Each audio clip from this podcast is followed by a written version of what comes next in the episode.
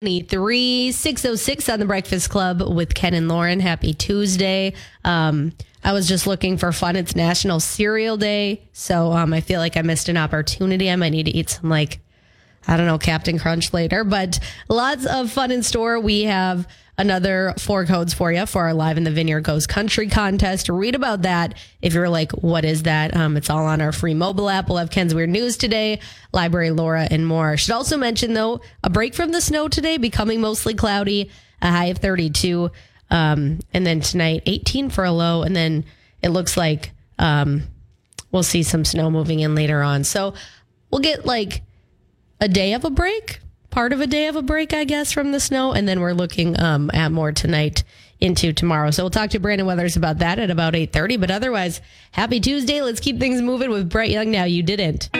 Your B105 Buzz coming up with Ken and Lauren. It's your B105 Buzz brought to you by East Central Energy, homegrown member owned and community focused since 1936. Short and sweet today. Um, the weather forecast, by the way, a break from the snow today. Mostly cloudy, 32, and then tonight a low of 18. It looks like, or I'm sorry, a low of 25. Brandon Weathers here has two different low temperatures. We'll go with 25 um, and a chance for snow moving in tonight into tomorrow. So we'll talk to him about that coming up at 8:30. But it kind of feels like spring today, right? And I did not mention this on Monday. Um, I don't think I mentioned it Friday either, but the West Duluth Dairy Queen, they're open for the 2023 season. Um, this was announced Friday morning. You can see their hours. They also have a new churro dip cone, which is sounding very, very delicious. So I might have to go try that. But it's always a good sign that, um, you know, spring is here. Gordy's Hi Hat, they're going to be opening later this month. So spring is coming. We just got to hang in there, right? Um, also, yesterday, we were talking to Brandon Weathers about the snowiest winters on record. A lot of people think that maybe this is one of the snowiest winters because we had that like major snowstorm in um, December. We've already hit like our average snowfall, but it turns out we're not even in the top five. The most snow we've seen in Duluth on record at least was the 1995 to 1996 winter season. We saw 135.4 inches, and um, it looks like we've only seen like about 101 here so far. So we have a ways to go. I'm fine not breaking this record, but um, the more you know. You can read more about that. See the top five snowiest, B105country.com and your B105 app. Time now, 616, your first Alive in the Vineyard Goes Country code for today coming up. Don't go anywhere. Hey, Twin Ports, Matt here. 638 on the Breakfast Club with Ken and Lauren. As always, time for your brain teaser question, your chance to win Taco John's. Now, yesterday's I was kind of inspired by myself for this because I just own way too many socks. It's crazy. But the average person has 22 of these in their dresser, and the answer was 22 pairs of socks. I have so many, and then I recently like went through them all, the ones that like you know, they're, the other half is no longer there, all of that. I was like, I'm just to get rid of, you know, them. And then somehow, like, more piled up. I don't know what happened. So, yeah, I've kind of taken over the sock drawer. But, anyways, uh, we're to shift gears because this weekend is the Academy Awards. I feel like this used to be a very popular thing, not as popular anymore, but I always want to talk about Tom Hanks. So, in honor of this, how many Oscars does Tom Hanks have? Um, I think that's pretty self explanatory. How many Oscars does Tom Hanks have? I think he should have more, um, but that's just my personal opinion. So, 727 B105, how many Oscars does Tom Hanks have?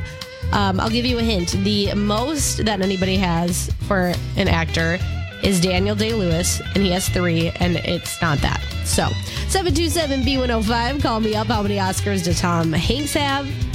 And the Oscars are this weekend. How many? 42 on the Breakfast Club with Ken and Lauren. We have a brain teaser question in honor of the Oscars coming up this weekend, I believe. I could be wrong, but I'm pretty sure that's why I came up with this question. So, short and sweet, how many Oscars does Tom Hanks have?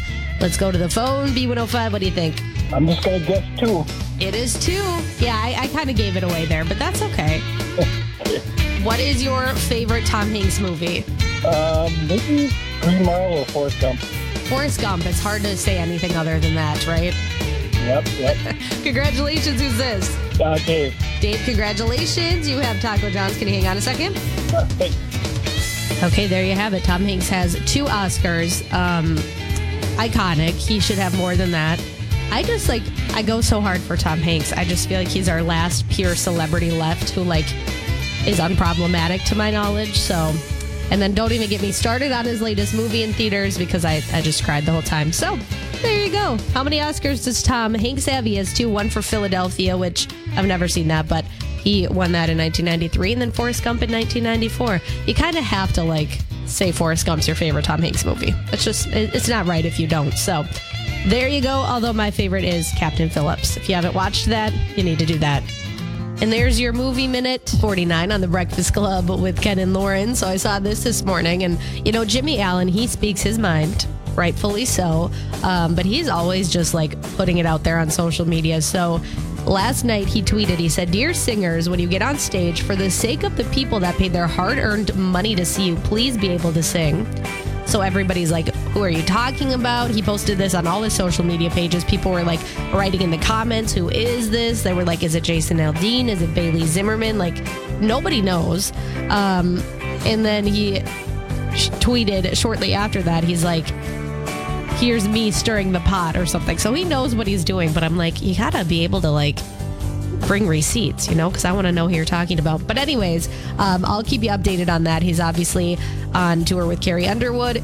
He is not talking about her because she is an incredible vocalist. But I, I, I don't know. I kind of see a country music feud brewing, and I'm here for it. So keep you updated. Kip Moore, he just announced a new tour yesterday. It's called the Damn Love World Tour. Kicks off in Australia. He's going all over the place. Starting in March, he'll be in like New Zealand, South Africa, Australia, and then back in the US in June. There's a bunch of closed dates, so he's playing two festivals one in West Salem, Wisconsin, that'll be July 14th, and then another in Pierce, Minnesota, July 15th. Um, tickets for those shows are on sale right now, and then he'll be in Mankato August 26th, and then on that date, Cadillac 3 will be opening. So tickets for that Mankato show, if you're doing a little road trip, those go on sale Friday. The rest of the dates um, nearby are already on sale. So it's named after the album that he has coming out in April of the same name. And you can read more about that on our B105 app. And I'm definitely going to watch this. Uh, Jennifer Nettles, she has a new show premiering tomorrow. It's called Farmer Wants a Wife. It's on Fox, and it's actually a remake of a 20 a 2008 show that was on the CW. It's like four farmers looking for love, and now we know all about these four farmers. And she's just going to kill it as host. I feel like this is like a good job for her. Um, so you can meet them now, learn a little bit more about that show. Like I said, that airs tomorrow. And then she also just got a role in a remake of The Exorcist. So maybe she's taking a big break from, from music. But this reality show, this is like up my alley. Like I'm definitely watching this. So I'll have to report back on that. I'm basic, I know. So read about it. My kind of night. It is 7.09 on the Breakfast Club with Ken and Lauren. We'll get a little bit of a break from the snow today. The sun is shining in downtown Duluth. Uh, mostly cloudy with a high of 32. And then tonight, snow chances returning into tomorrow.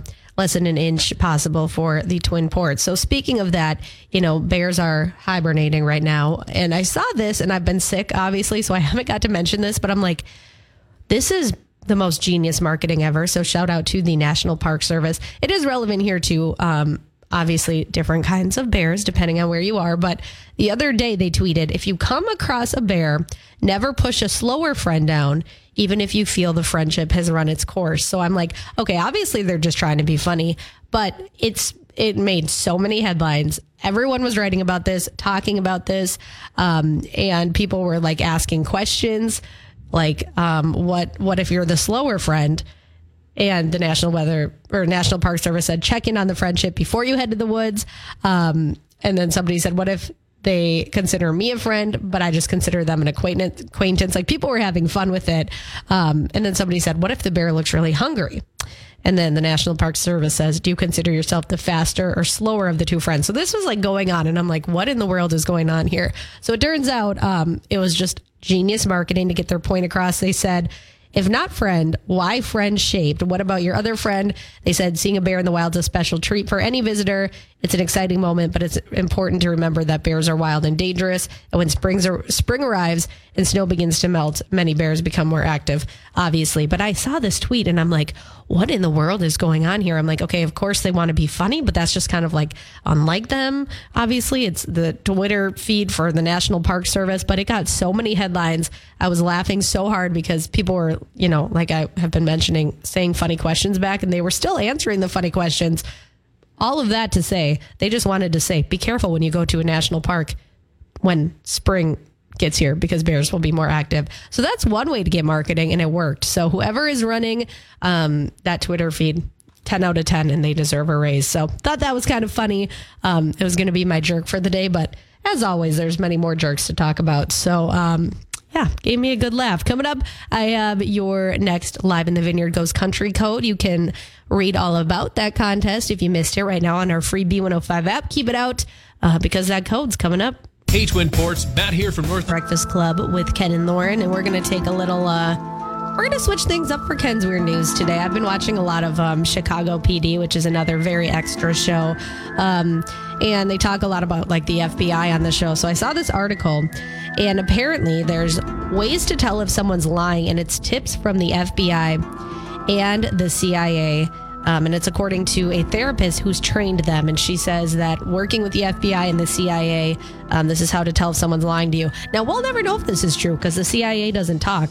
Um, hopefully, no one from the CIA is listening. But a few of the ways that she said you can tell if someone's lying, according to the CIA and the FBI, is that they talk too much.